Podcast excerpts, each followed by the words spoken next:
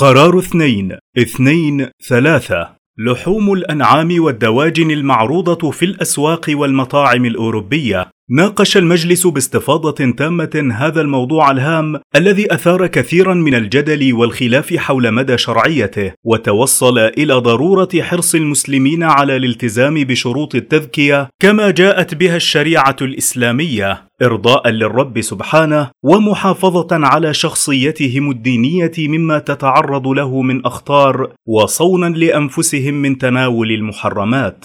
وبعد استعراض طرائق الذبح المتبعة وما يتضمنه الكثير منها من مخالفات شرعية تؤدي إلى موت عدد غير قليل من الحيوانات لا سيما الدجاج. فقد قرر المجلس عدم جواز تناول لحوم الدواجن والأبقار. بخلاف الأغنام والعجول الصغيرة فإن طريقة ذبحها لا تتنافى مع شروط الذكاه الشرعية في بعض البلدان. هذا ويوصي المجلس أن يتخذ المسلمون في ديار الغرب مذابح خاصة بهم حتى ترتاح ضمائرهم ويحافظوا على شخصيتهم الدينية والحضارية. ويدعو المجلس الدول الغربية إلى الاعتراف بالخصوصيات الدينية للمسلمين ومنها تمكينهم من الذبح حسب الشريعة الإسلامية أسوة بغيرهم من الجماعات الدينية الأخرى كاليهود. كما يدعو الدول الإسلامية إلى استيراد اللحوم الحلال التي تخضع لمراقبة شرعية من قبل المراكز الإسلامية الموثوق بها في ديار الغرب.